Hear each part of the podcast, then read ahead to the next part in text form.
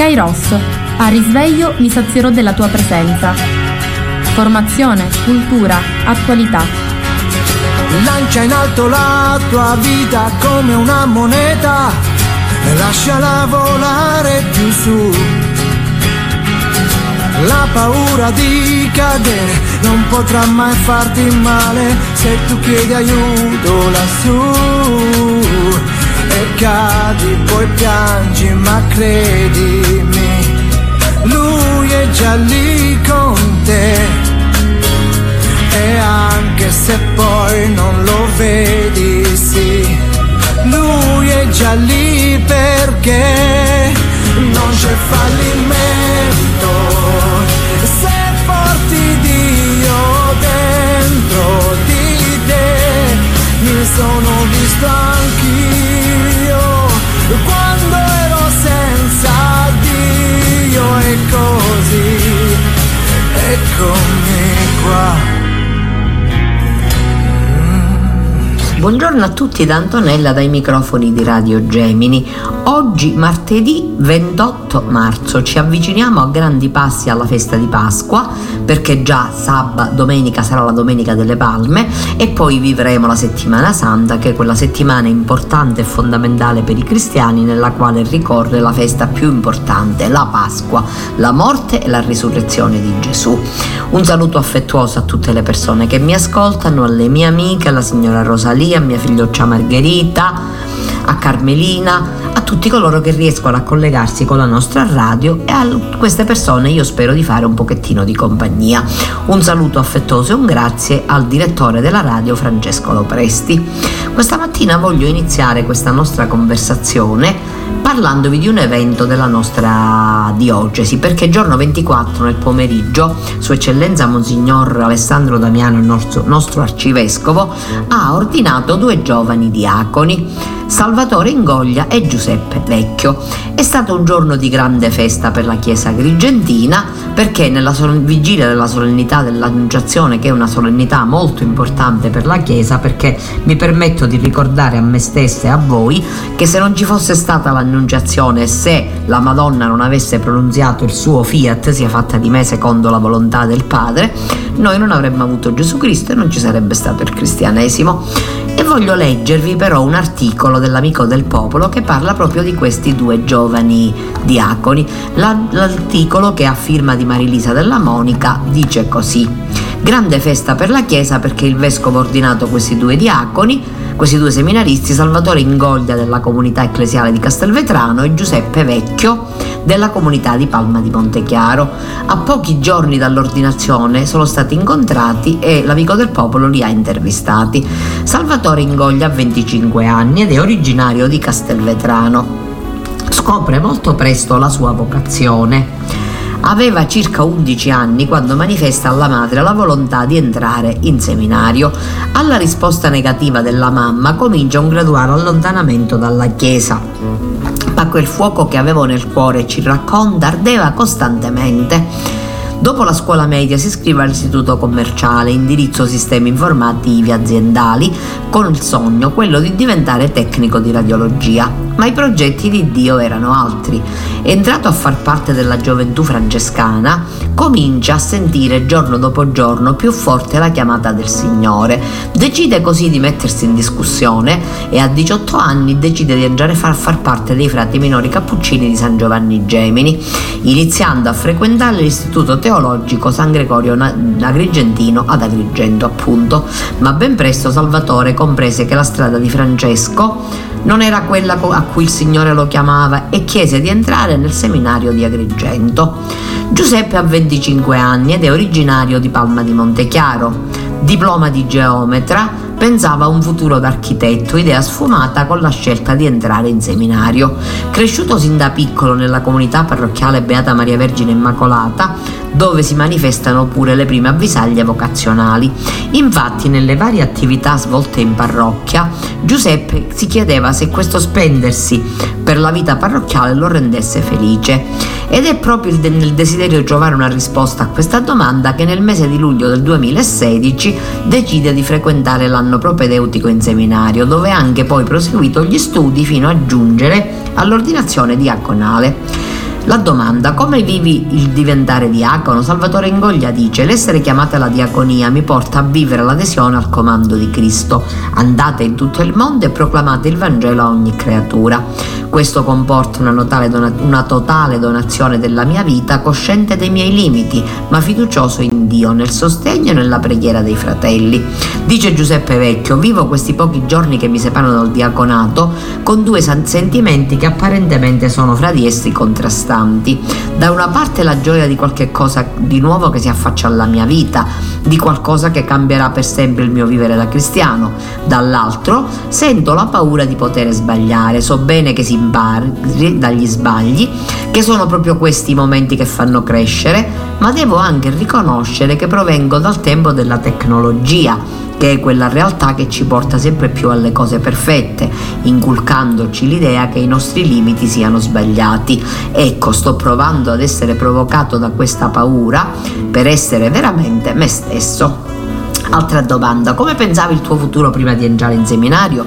Risponde Salvatore, i miei piani erano diversi rispetto a quelli del Signore, a quello che il Signore continuava a chiedermi. Sono sempre stato attratto dal settore sanitario dopo un'esperienza fatta nell'hospice di Salemi, dove ho potuto constatare l'attenzione e l'amore di molti operatori sanitari nei confronti dei degenti. Giuseppe risponde invece, pensavo di avere una visione del mio futuro piuttosto chiara, studiare architettura e approfondire il disegno disegno industriale.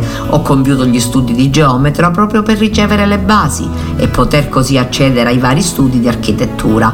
Ma per ritrovarmi a rispondere a questa domanda penso sia chiaro che non è andata proprio così come avevo immaginato. Dio ha progettato prima di me ed è proprio per questo motivo che non ho potuto voltare le spalle a questa chiamata. Altra domanda, come ti senti in questo momento in cui mancano pochi giorni alla tua ordinazione diaconale? Risponde Salvatore. La sensazione è complicata da esprimere, molta è la gioia nel ricevere un così grande dono, ma sono consapevole del gravoso compito che mi aspetterà. Questo mi fa maggiormente confidare Dio che è padre, attento nei confronti dei suoi figli. Risponde Giuseppe alla domanda di tanti, provo ad essere chiaro. Sento addosso l'ansia che questo momento mi riserva. Avverto le aspettative della gente, del mio mettervi a servizio della Chiesa e della nostra in particolare, ma nello stesso tempo non riesco a dire altro, forse perché preso dalle varie cose da fare. Per carattere prendo consapevolezza poche ore prima che qualcosa accada. Lì spero di reggere l'emozione e con la grazia di Dio accogliere il dono. Altra domanda ancora. Nei mesi che vanno dall'ordinazione diaconale a quella sacerdotale vivrai un momento di servizio che potrebbe essere in una comunità parrocchiale o in un altro luogo che sceglierà l'arcivescovo. Cosa ti spaventa di più? Cosa invece ti auguri di poter imparare? Risponde Salvatore Ingoglia. Per me, anche se ho esperienze fatte in parrocchia, significa guardare tutto da un'altra prospettiva, cioè quella del dono totale della mia vita. Di conseguenza la mia paura è quella di non riuscire a dare tutto me stessa agli altri. Quello che mi auguro è proprio di imparare a diventare un tutt'uno con l'esperienza che il nostro vescovo mi permetterà di vivere. Dice Giuseppe, penso che ciò che mi inquieta si intuisca anche dalle risposte date prima. Deludere l'aspettativa della gente, che la gente ha su di me, non su Giuseppe, ma su tutti gli uomini di Dio. Ho paura di non esserne all'altezza, di non essere sufficiente nella comunità che l'arcivescovo mi chiamerà a servire.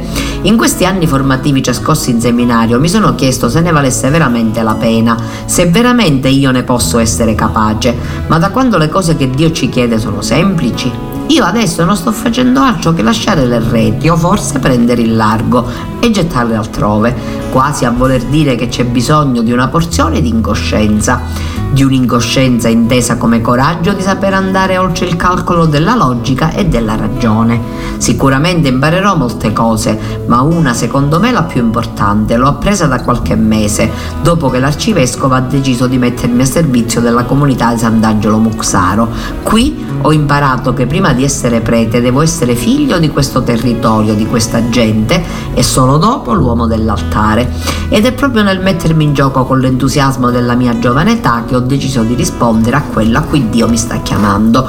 Ecco, vi ho voluto leggere questo articolo perché dobbiamo essere anche informati su ciò che accade in diocesi, dobbiamo essere in comunione con la diocesi e dobbiamo renderci conto che i presbiteri sono affar nostro, che dobbiamo costantemente, quotidianamente, anche più volte al giorno pregare per i nostri presbiteri, pregare per il seminario, perché il Signore ci conceda santi sacerdoti. Non possiamo passare la vita a, a, a lamentarci che i preti sono pochi, che il nostro arciprete Don Gianluca che è solo perché eh, non ha un viceparroco può fare tutto anche se deve stancarsi tantissimo, anche se a volte eh, non riesce magari a tenere fede a determinati impegni. Allora, cosa possiamo fare noi come popolo di Dio? Una cosa importantissima, perché come diceva la mia santa nonna Margherita Panepinto, madre del vescovo, mia bisnonna, i parrini si fanno qui in occhia. Ciò significa che bisogna pregare, pregare, pregare, pregare rimettersi davanti al Signore, recitare un rosario, fare una meditazione, ritagliarsi nella giornata dei momenti di preghiera per sostenere la Chiesa di Cristo, perché senza la preghiera nulla può accadere. Noi sappiamo che nulla è impossibile a Dio, noi l'abbiamo questa esperienza. Intanto la festa dell'Annunciazione che abbiamo celebrato sabato scorso ci ricorda in maniera forte una delle feste più importanti del calendario liturgico della Chiesa perché se non ci fosse stata l'annunciazione, se la Madonna non avesse accettato questo salto nel buio, perché in fondo questo era sentirsi dire in una società antica come quella che era la società ebraica, avrai un figlio senza essere sposata. Ma lei sa che nulla è impossibile a Dio e consapevole di questo dice sia fatta la tua volontà. Ecco, cerchiamo di essere obbedienti alla volontà di Dio che in questo momento ci chiede la preghiera. Non arrossire quando ti guardo, ma ferma il tuo cuore che trema per me. Non aver paura di darmi un bacio stammi vicino e scaccia il timore. Il nostro amor non potrà mai finire. Stringiti a me poi lasciati andare. No, non temere, non indugiare, non si fa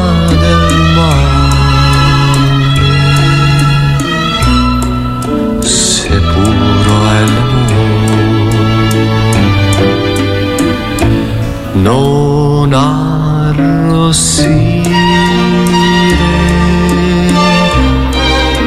quando ti guardo, ma ferma il tuo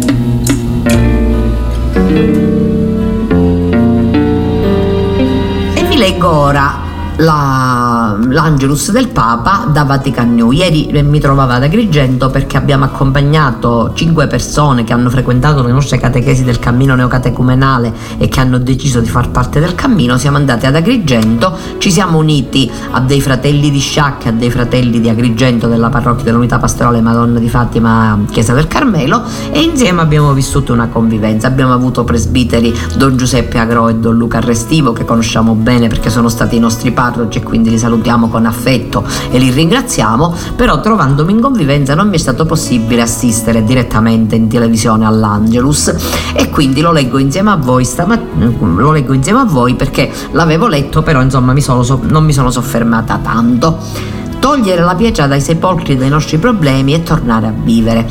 Nell'approssimarsi della Pasqua, Francesco commenta l'episodio evangelico di domenica sulla risurrezione di Lazzaro, invitando a non smettere mai di sperare. Malattie, delusioni, tradimenti, fallimenti non ingombrino la strada verso la luce. Con Gesù che ci accompagna sempre si può guardare oltre la soglia, non lasciandoci imprigionare dal dolore e dal pessimismo.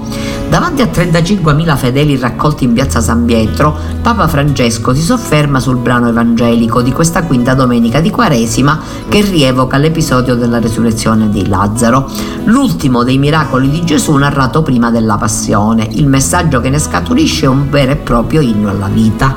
Il Papa ricorda che quando Gesù arriva alla casa di Lazzaro, quattro giorni dopo la sepoltura, ogni speranza è perduta, eppure Marta e Maria si aggrappano alla luce che proviene dalla presenza dell'amico, che le invita ad aprire il sepolcro. Lazzaro torna a vivere. Il messaggio di questo brano è che Gesù dà la vita anche quando sembra non esserci più speranza.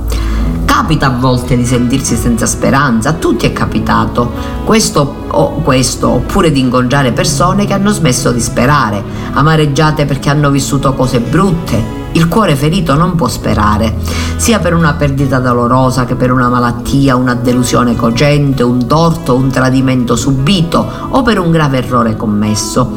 A volte sentiamo qualcuno dire non c'è più niente da fare e chiudere la porta a ogni speranza. Sono momenti in cui la vita sembra un sepolcro chiuso, tutto è buio. Intorno si vedono solo dolore e disperazione. Il miracolo di Lazzaro ci dice che non è così, la fine non è questa, che in questi momenti non siamo soli, anzi che proprio in questi momenti lui si fa più che mai vicino per ridarci vita. Gesù piange. Il Vangelo dice che Gesù davanti al sepolcro di Lazzaro ha pianto e oggi Gesù piange con noi. Non smettere di credere e di sperare. Questo è l'invito di Gesù che anche oggi si avvicina ai nostri sepolcri, ci prende per mano, ci accompagna in ogni momento. Questo ci dice Gesù. Togliete la pietra, il dolore, gli errori, anche i fallimenti. Non nascondeteli dentro di voi in una stanza buia e solitaria, chiusa. Togliete la pietra, tirate fuori tutto quello che c'è dentro. Ah, mi dà vergogna. Vai fuori, gettatelo in me con fiducia, dice il Signore. Io non mi scandalizzo. Gettatelo in me senza timore perché io sono con voi, vi voglio bene e desidero che torniate a vivere. E come Lazzaro ripete a ognuno di noi, vieni fuori, rialzati, riprendi il cammino, ritrova fiducia. Nell'avvicinarsi della Pasqua, il miracolo di Lazzaro che esce dal suo sepolcro è un inno alla vita, un brano utile da rileggere, dice il Papa, soprattutto quando i pesi e le sofferenze nel cuore sembrano schiacciarci. Francesco invita a uscire incontro a Gesù che è vicino. L'essenziale è affidargli le nostre preoccupazioni, guardando verso la sua luce. Quanto siamo capaci di fare questo, si chiede il successore di Pietro, come piccoli specchi dell'amore di Dio, riusciamo a illuminare gli ambienti in cui viviamo con parole e gesti di vita? E ancora la domanda del Papa. Togli le bende che ti legano, non cedere al pessimismo che deprime, al timore che isola, allo scoraggiamento per il ricordo di brutte esperienze, alla paura che paralizza. Io ti voglio libero e vivo, non ti abbandono e sono con te. È buio tutto, ma io sono con te. Non lasciarti imprigionare dal dolore, non lasciar morire la speranza, ritorna a vivere. E come faccio? Prendimi per mano e lui ci prende per mano. Lasciati tirare fuori e lui è capace di farlo. In questi momenti brutti che passiamo tutti noi. E ancora insiste anche a braccio su questo concetto. Forse anche noi in questo momento portiamo nel cuore qualche peso o qualche sofferenza che sembrano schiacciarci, qualche cosa brutta, qualche peccato vecchio che non lasciamo che non riusciamo a togliere fuori, qualche errore di gioventù, non si sa mai, queste cose brutte devono andare fuori e Gesù dice vai fuori. Infine abbraccio Francesco e ritornato ancora a rivolgere un pensiero ai confessori. Cari fratelli, non dimenticatevi che anche voi siete peccatori e voi siete nel confessionale non per torturare ma per perdonare, perdonare tutto, come il Signore perdona tutto. Dopo la preghiera mariana il pensiero del Papa è andato all'Ucraina ancora sconvolta dalla guerra, alle popolazioni di Siria e Turchia, alle prese con i danni del terremoto, allo stato del Mississippi colpito dalle alluvioni di questi giorni. Ha invitato inoltre tutti a pregare per il Perù. Ecco, molto importante questo invito del Papa, questo saluto questo, eh, questo volere sempre tornare a insistere su determinate situazioni, come per esempio la terribile guerra in Ucraina. Il Papa dice di convertire i cuori per la pace, eh, dice pure ieri nella solennità, quindi sabato nella solennità dell'Annunciazione, si è rinnovata la consacrazione al cuore immacolato di Maria, nella certezza che solo la conversione dei cuori può aprire la strada che conduce alla pace e bisogna continuare a pregare. E poi ha parlato anche eh, di si è rivolta alla delegazione dell'aeronautica militare che celebra il centenario proprio in questi giorni italiana, incoraggiandoli ad operare per la pace e per la, per la, costruzione della giustizia. La cronaca ultima del paese dell'Ucraina invasa dalla Russia vede l'annuncio del presidente russo Putin riguardo al dispiegamento di armi tattiche nucleari in Bielorussia e chiaramente questo alza ulteriormente la tensione internazionale in merito al conflitto in Ucraina. Il capo del Cremlino ha spiegato che non si tratta di un trasferimento di armi nucleari al governo della Bielorussia, ma di uno schieramento sul terreno bielorusso con tanto di addestramenti militari, così come fanno fanno gli Stati Uniti in Europa. Putin quindi ha commentato l'invio di munizioni all'uranio impoverito all'Ucraina da parte di Londra, avvertendo che di questo tipo di armi la Russia ne ha centinaia di migliaia. Infine ha detto pure che la Russia ha consegnato a Minsk il sistema missilistico Iskander e ha inoltre annunciato che, può, che produrrà molti carri armati. E chiaramente tutte queste cose perché le, le, diciamo e perché il Papa le ha dette e perché ci interessano? Perché è importantissimo capire che la, questa guerra, questa guerra stupida, come sono stupide tutte le guerre del mondo, perché tutto ciò che si pensa di poter risolvere con la guerra e non viene assolutamente risolto, perché la guerra non ha mai risolto tutto, la guerra ha soltanto e semplicemente impoverito, la guerra ha fatto tragedia, ha prodotto morti, ha fatto, prodotto sofferenze, ha prodotto danni economici. La guerra è qualcosa di terribile, qualcosa di osceno, qualcosa che non ha una, una spiegazione logica, intelligente, ma che nasce semplicemente da disegni di potere, da, da giochi economici, da cose che magari noi non riusciamo assolutamente a comprendere. E allora proprio per questo noi abbiamo bisogno veramente in maniera seria di pregare per la pace, di cercare la pace, di volere che ci sia la pace nel mondo, che si torni ad avere un mondo di pace, che si torni ad avere una società nella quale l'interesse primario sono gli ammalati, i disabili, gli anziani, i bambini, ecco, anche i migranti, che ci sia una risposta europea seria, fatta bene, importante, fatta anche in modo da poter dare veramente un conforto e un aiuto a queste persone che continuano a morire nel Mediterraneo, che continuano a sbarcare a Lampedusa e sulle nostre coste, che continuano a cercare qualcosa, a cercare una vita più dignitosa, una vita più umana, una vita vissuta, degna di essere vissuta. Allora, la, il monito del Papa all'Angelus al solito non ci può lasciare indifferenti. Allora diremo sempre: ma noi che possiamo fare contro la pace? Noi non siamo eh, capi di Stato, noi non siamo militari, possiamo pregare. Ecco, ritorniamo sempre sullo stesso tema, la preghiera. Allora, vi ho chiesto nella prima tranche di pregare per i seminari e per i seminaristi e perché la Chiesa abbia più, abbia più presbiteri. Adesso vi chiedo con forza di pregare per la pace, perché il Signore converta queste anime di queste persone che sono al potere, di questi commercianti di morte che, che, vendono le armi, perché è chiaro che tutto si gioca. Se non ci fossero le armi prodotte dalle industrie delle armi, chiaramente avrebbero meno voglia di lottare e di fare la, la guerra, che credetemi, come diceva il mio saggio nonno, che era un uomo molto intelligente, alla base della guerra ci saranno un motivo di, di, di politica, di ideologia e 20 motivi che riguardano invece il commercio delle armi. Allora coraggio, in questi ultimi giorni di Quaresima concretamente facciamo qualche fioretto, qualche sacrificio e soprattutto concentriamoci nella preghiera per la pace. Voglio essere libero, libero come un uomo. Vorrei essere libero come un uomo, come un uomo appena nato che ha di fronte solamente la natura, che cammina dentro a un bosco con la gioia di inseguire un'avventura sempre libero e vitale, fa l'amore come fosse un animale. Incosciente come un uomo compiaciuto della propria libertà. La libertà non è star sopra un albero, non è neanche il volo di un moscone. La libertà non è uno spazio libero, libertà è partecipazione. Vorrei essere libero come un uomo. Come un uomo che ha bisogno di spaziare con la propria fantasia e che trova questo spazio solamente nella sua democrazia. Che ha il diritto di votare e che passa la sua vita a delegare.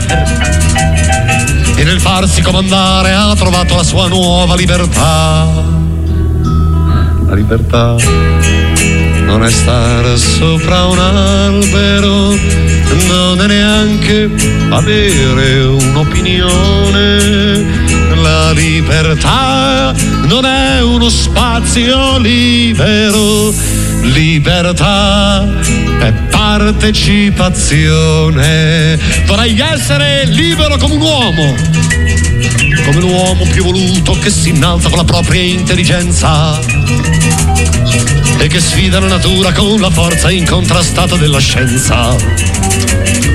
Con addosso l'entusiasmo di spaziare senza limiti nel cosmo. È convinto che la forza del pensiero sia la sola libertà.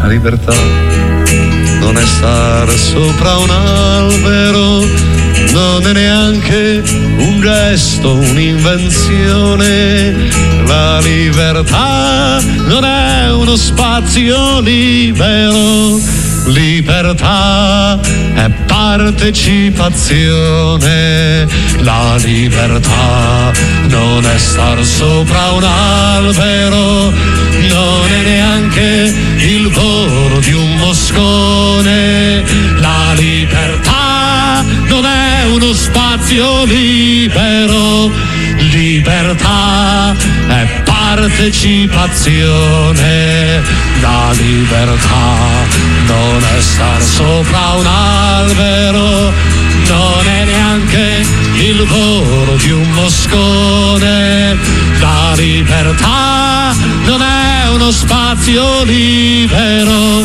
libertà è partecipazione.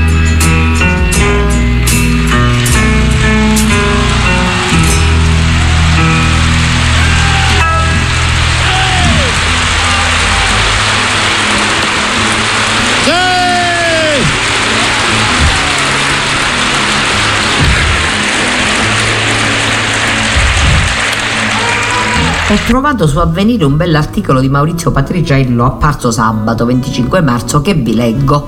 Se si vuol capire qualcosa dell'assurdo delitto del giovane Francesco Pio Maimone avvenuto a Mergellina nella notte tra il 19 e il 20 marzo, i funerali sono stati celebrati nel pomeriggio di sabato dal vescovo di Pozzuoli Gennario Pascarella, per quanto possa sembrare strano, bisogna partire dalle scarpe che l'assassino calzava quella notte non erano per lui semplici calzature, erano il suo idolo, il suo tutto. Senza quelle scarpe il suo posticcio mondo interiore andava in frantumi. Nata in una famiglia problematica, suo padre camorrista, prima di essere ucciso, aveva accoltellato la moglie nel cui grembo c'era proprio lui, il futuro assassino. Suo fratello in carcere per tentato omicidio, ne aveva assorbito linguaggi, modi di pensare e di agire quelli che per una persona normale sono considerati valori, quindi la tolleranza, il rispetto, la prudenza, non lo erano per lui. Al contrario, per esistere, per essere qualcuno, per contare qualcosa nella ristretta cerchia di amici, parenti e conoscenti, quel giovane uomo deve per forza fare ricorso alla violenza. Un camorrista non torna mai a casa con un'offesa ricevuta, sarebbe un disonore intollerabile. Un camorrista non può, non deve dare l'impressione di avere paura di un qualsiasi avversario. Un camorrista deve astentare forza, sicurezza, disprezzo per gli altri. Un camorrista è la persona più debole e fragile di questo mondo, ma non lo ammetterà mai.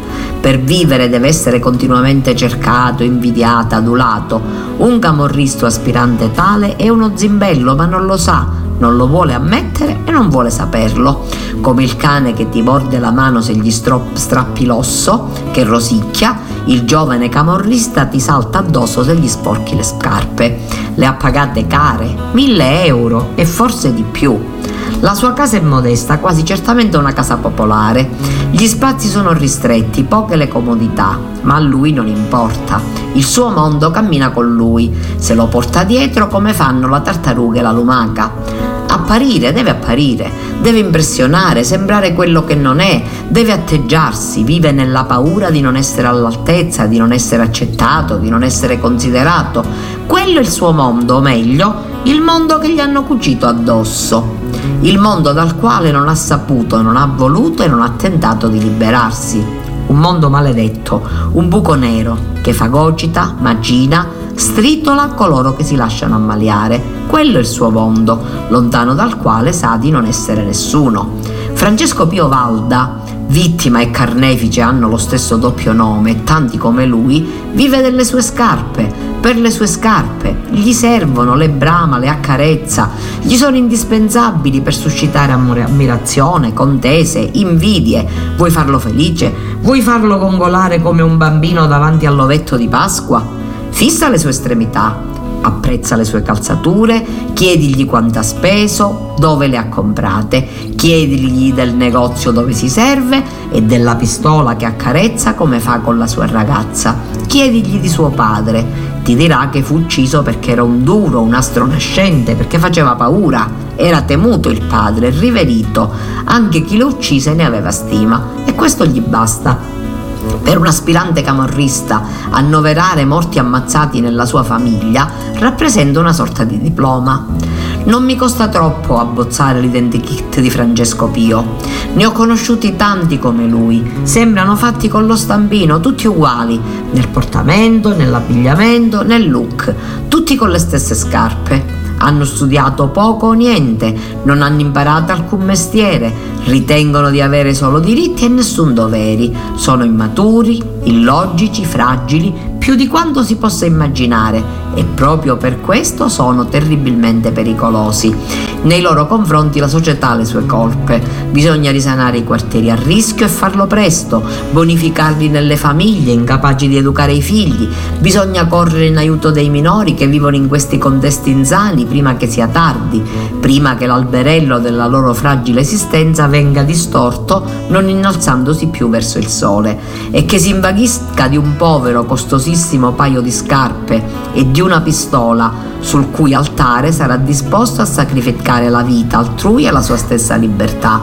Vi leggo gli articoli di Maurizio Patriciello perché ci fanno tanto, tanto, tanto riflettere, perché certe volte siamo molto superficiali, giudichiamo solamente basta, viviamo in un contesto e non siamo capaci anche di, di, di, di, sentire da determinate cose, non siamo capaci nemmeno di, di, trarci fuori da certe mentalità. Ecco, io ricordo quando Sua Eccellenza Monsignor Alessandro Damiano venne in radio all'inizio, quando fu nominato, eh, proprio nel 2021 c'era ancora la pandemia, lui era vescovo insieme a Montenegro, poi diventò il nostro arcivescovo e lo è già da due anni, di questo ringraziamo il Signore e salutiamo lui. Però voglio dirvi, la prima cosa che mi disse parlando che lui aveva vissuto nel suo paese in un quartiere molto molto a rischio che aveva a che fare con dei ragazzi che vivevano esperienze simili a queste di cui vi ho parlato. E mi disse una cosa che mi colpì molto.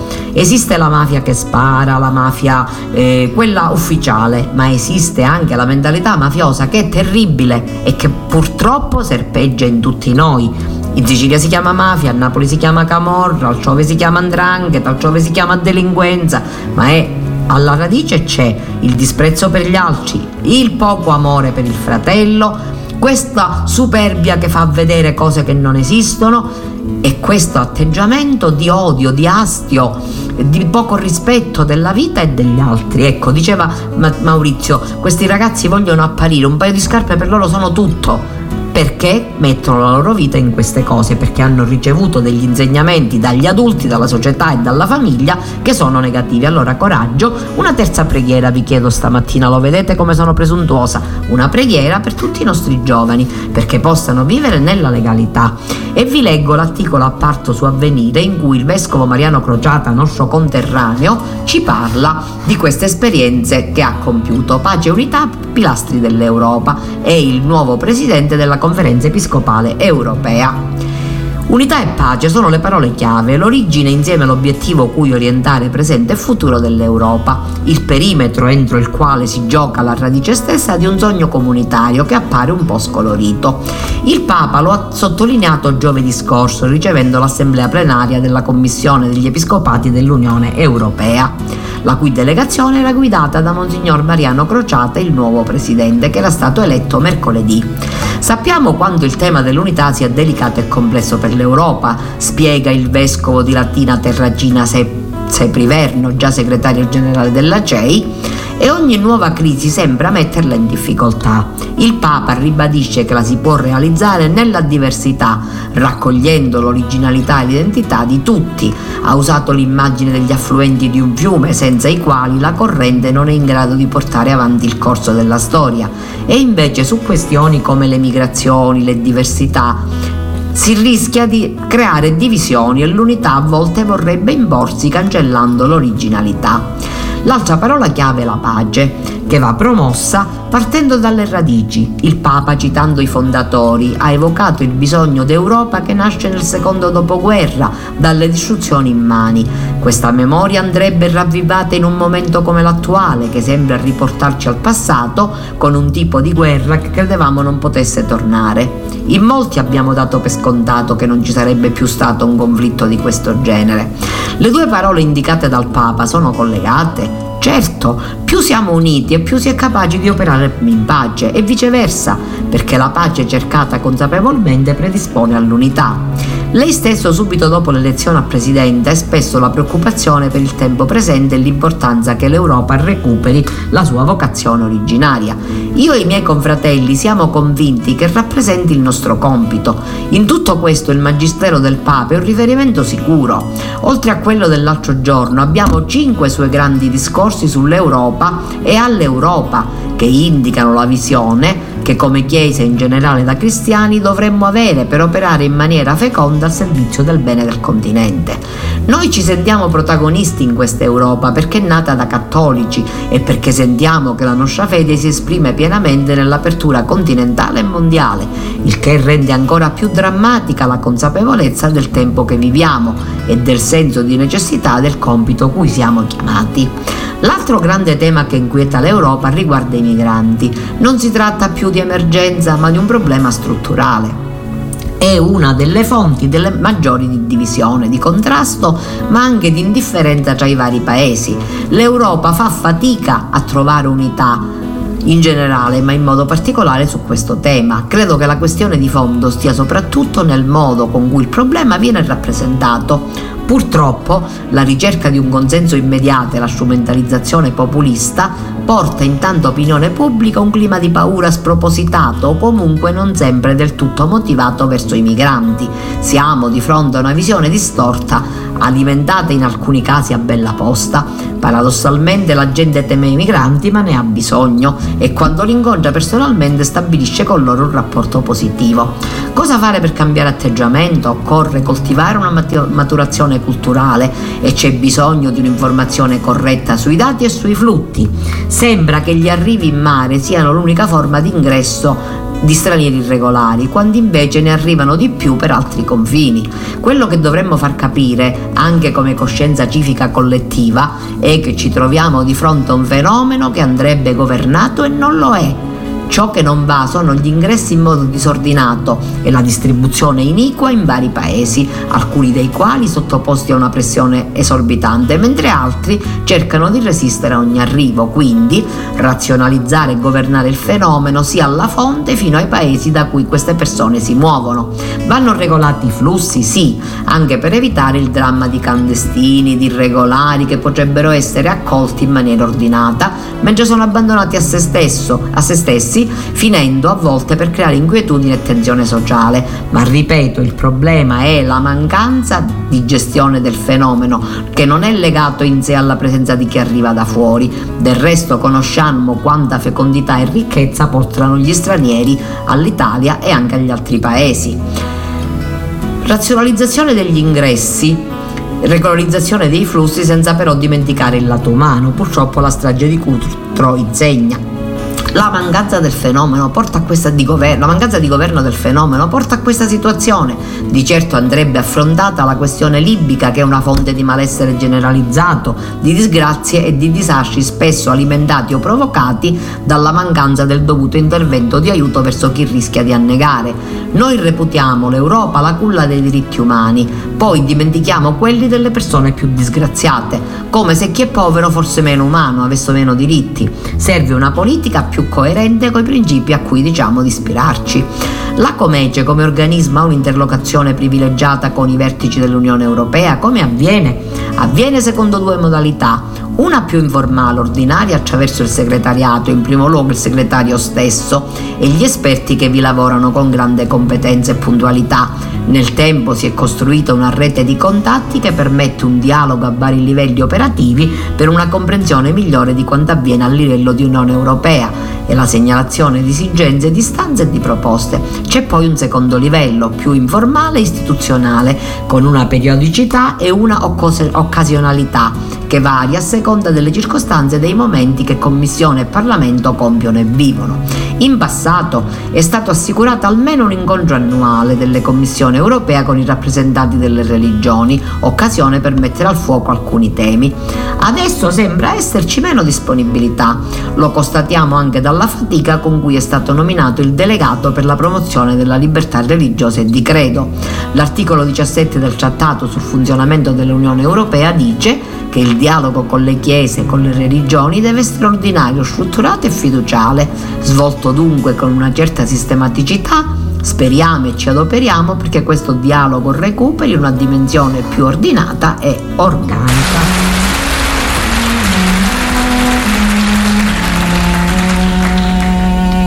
Mi ricordo la mia meraviglia e forse l'allegria di guardare a quei pochi che rifiutavano tutto. Mi ricordo certi atteggiamenti e certe facce giuste che si univano come un'ondata che rifiuta e che resiste. Ora il mondo è pieno di queste facce, è veramente troppo pieno e questo scambio di emozioni, di barbe, di baffi e di kimoni non fa più male a nessuno. Quando è moda moda è moda, quando è moda è moda, quando è moda è moda. Non so cosa è successo a queste facce, a questa gente. Se sia solo un fatto estetico o qualche cosa di più importante. Se sia mio ripensamento o la mia mancanza di entusiasmo, ma mi sembrano già facce da rotocalchi o da ente del turismo quando è moda è moda, quando è moda è moda, e visti alla distanza non siete poi tanto diversi dai piccolo borghesi che offrono champagne e fanno i generosi, che sanno divertirsi e fanno la fortuna e la vergogna, dei litorali più sperduti e delle grandi spiagge della Sardegna, quando è moda è moda, quando è moda è moda, e anche se è diverso il vostro grado di coscienza. Quando è moda è moda, non c'è nessuna differenza. Tra quella del playboy più sorpassato e più reazionario, a quella sublimata di fare una comune o un consultorio quando è moda è moda, quando è moda è moda, quando è moda è moda quando è moda è moda. Io per me, se già avessi la forza e l'arroganza, direi che sono diverso e quasi certamente solo.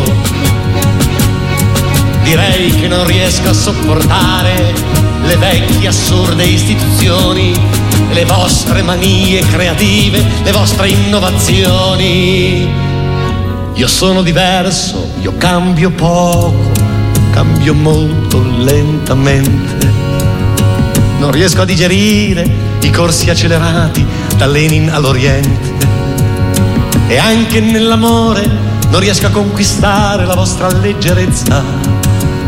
Non riesco neanche a improvvisare o a fare un po' l'omosessuale, tanto per cambiare quando è moda è moda, quando è moda è moda.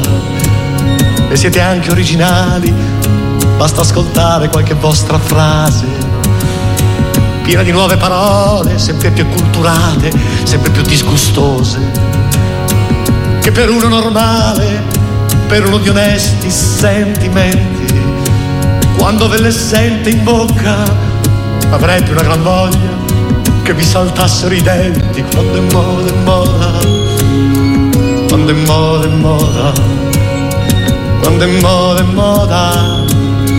Quando è moda è moda. Io per me, se avessi la forza e l'arroganza, direi che non è più tempo di fare mischiamenti, che è il momento di prendere le distanze, che non voglio inventarmi più amori, che non voglio più avervi come amici, come interlocutori, sono diverso e certamente solo sono diverso perché non sopporto il buon senso comune, ma neanche la retorica del pazzo. Non ho nessuna voglia di assurde compressioni, ma nemmeno di liberarmi a cazzo. Non voglio velleitarie mescolanze con nessuno, nemmeno più con voi. Ma non sopporto neanche la legge dilagante nel fatti i cazzi tuoi. Sono diverso sono polemico e violento, non ho nessun rispetto per la democrazia. E parlo molto male di prostitute detenuti, da quanto mi fa schifo chi ne fa dei miti, di quelli che diranno che sono qualunquista, non me ne frega niente, non sono più compagno né femministaiolo militante. Mi fanno schifo le vostre animazioni, le ricerche popolari e le altre cazzate. E finalmente non sopporto le vostre donne liberate con cui voi discutete democraticamente. Sono diverso perché quando è merda è merda, non ha importanza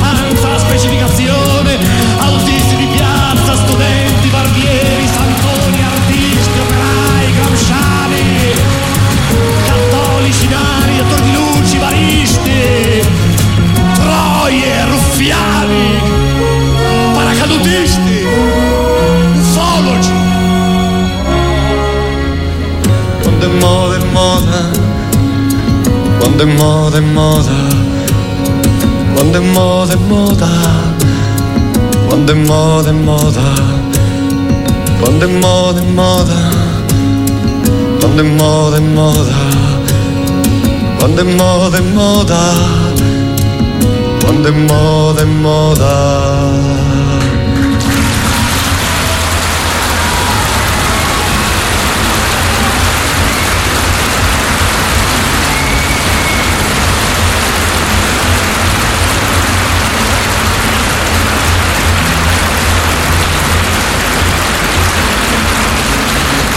Prima di congedarmi da voi e darvi appuntamento a venerdì, vi leggo dal foglietto che è apparso nelle nostre chiese il bellissimo messaggio che il nostro arciprete ci invia in occasione della Pasqua. Carissimi nel Signore, la Pasqua è la festa della fede. Potremmo anche dire che è l'unica grande festa della Chiesa perché le, tutta la storia della salvezza e tutto il cristianesimo devono essere guardati alla luce del mistero pasquale di morte e risurrezione per acquistare il loro vero significato.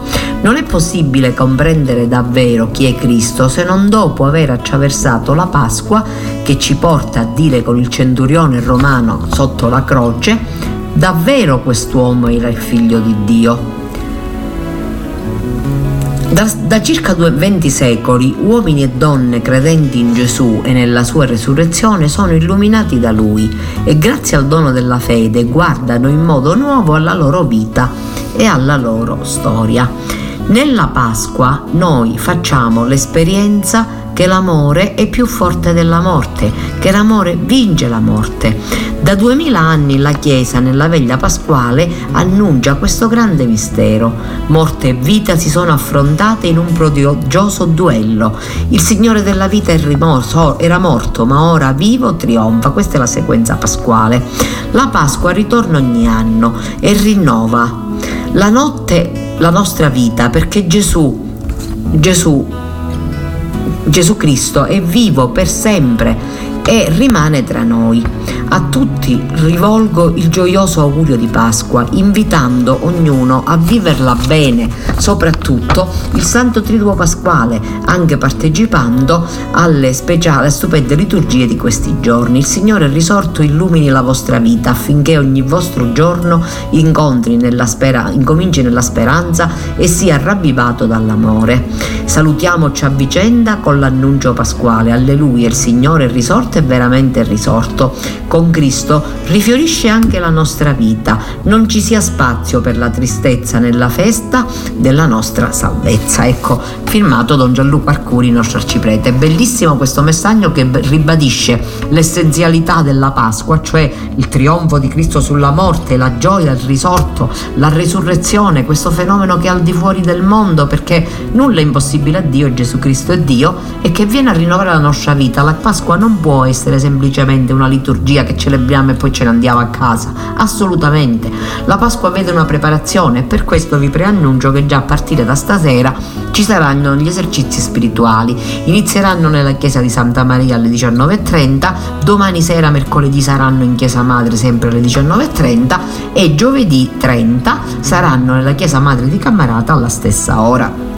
Vi invito nei limiti del possibile a vivere bene questo tempo, poi la settimana entrante, poi venerdì vi leggerò il programma più specifico di tutta la settimana santa, però vi invito a iniziare fin da ora a concentrarvi in questo messaggio bello del nostro arciprete che ci fa riflettere sul fatto che anche se siamo sofferenti, anche se siamo a casa, anche se non riusciamo a uscire, anche se abbiamo delle contrarietà che fanno parte della storia umana, Cristo può aiutarci a vincerle, a superarle con la forza del della sua risurrezione. E detto questo vi voglio dare una ricetta, una ricetta molto semplice, la pasta con i carciofi.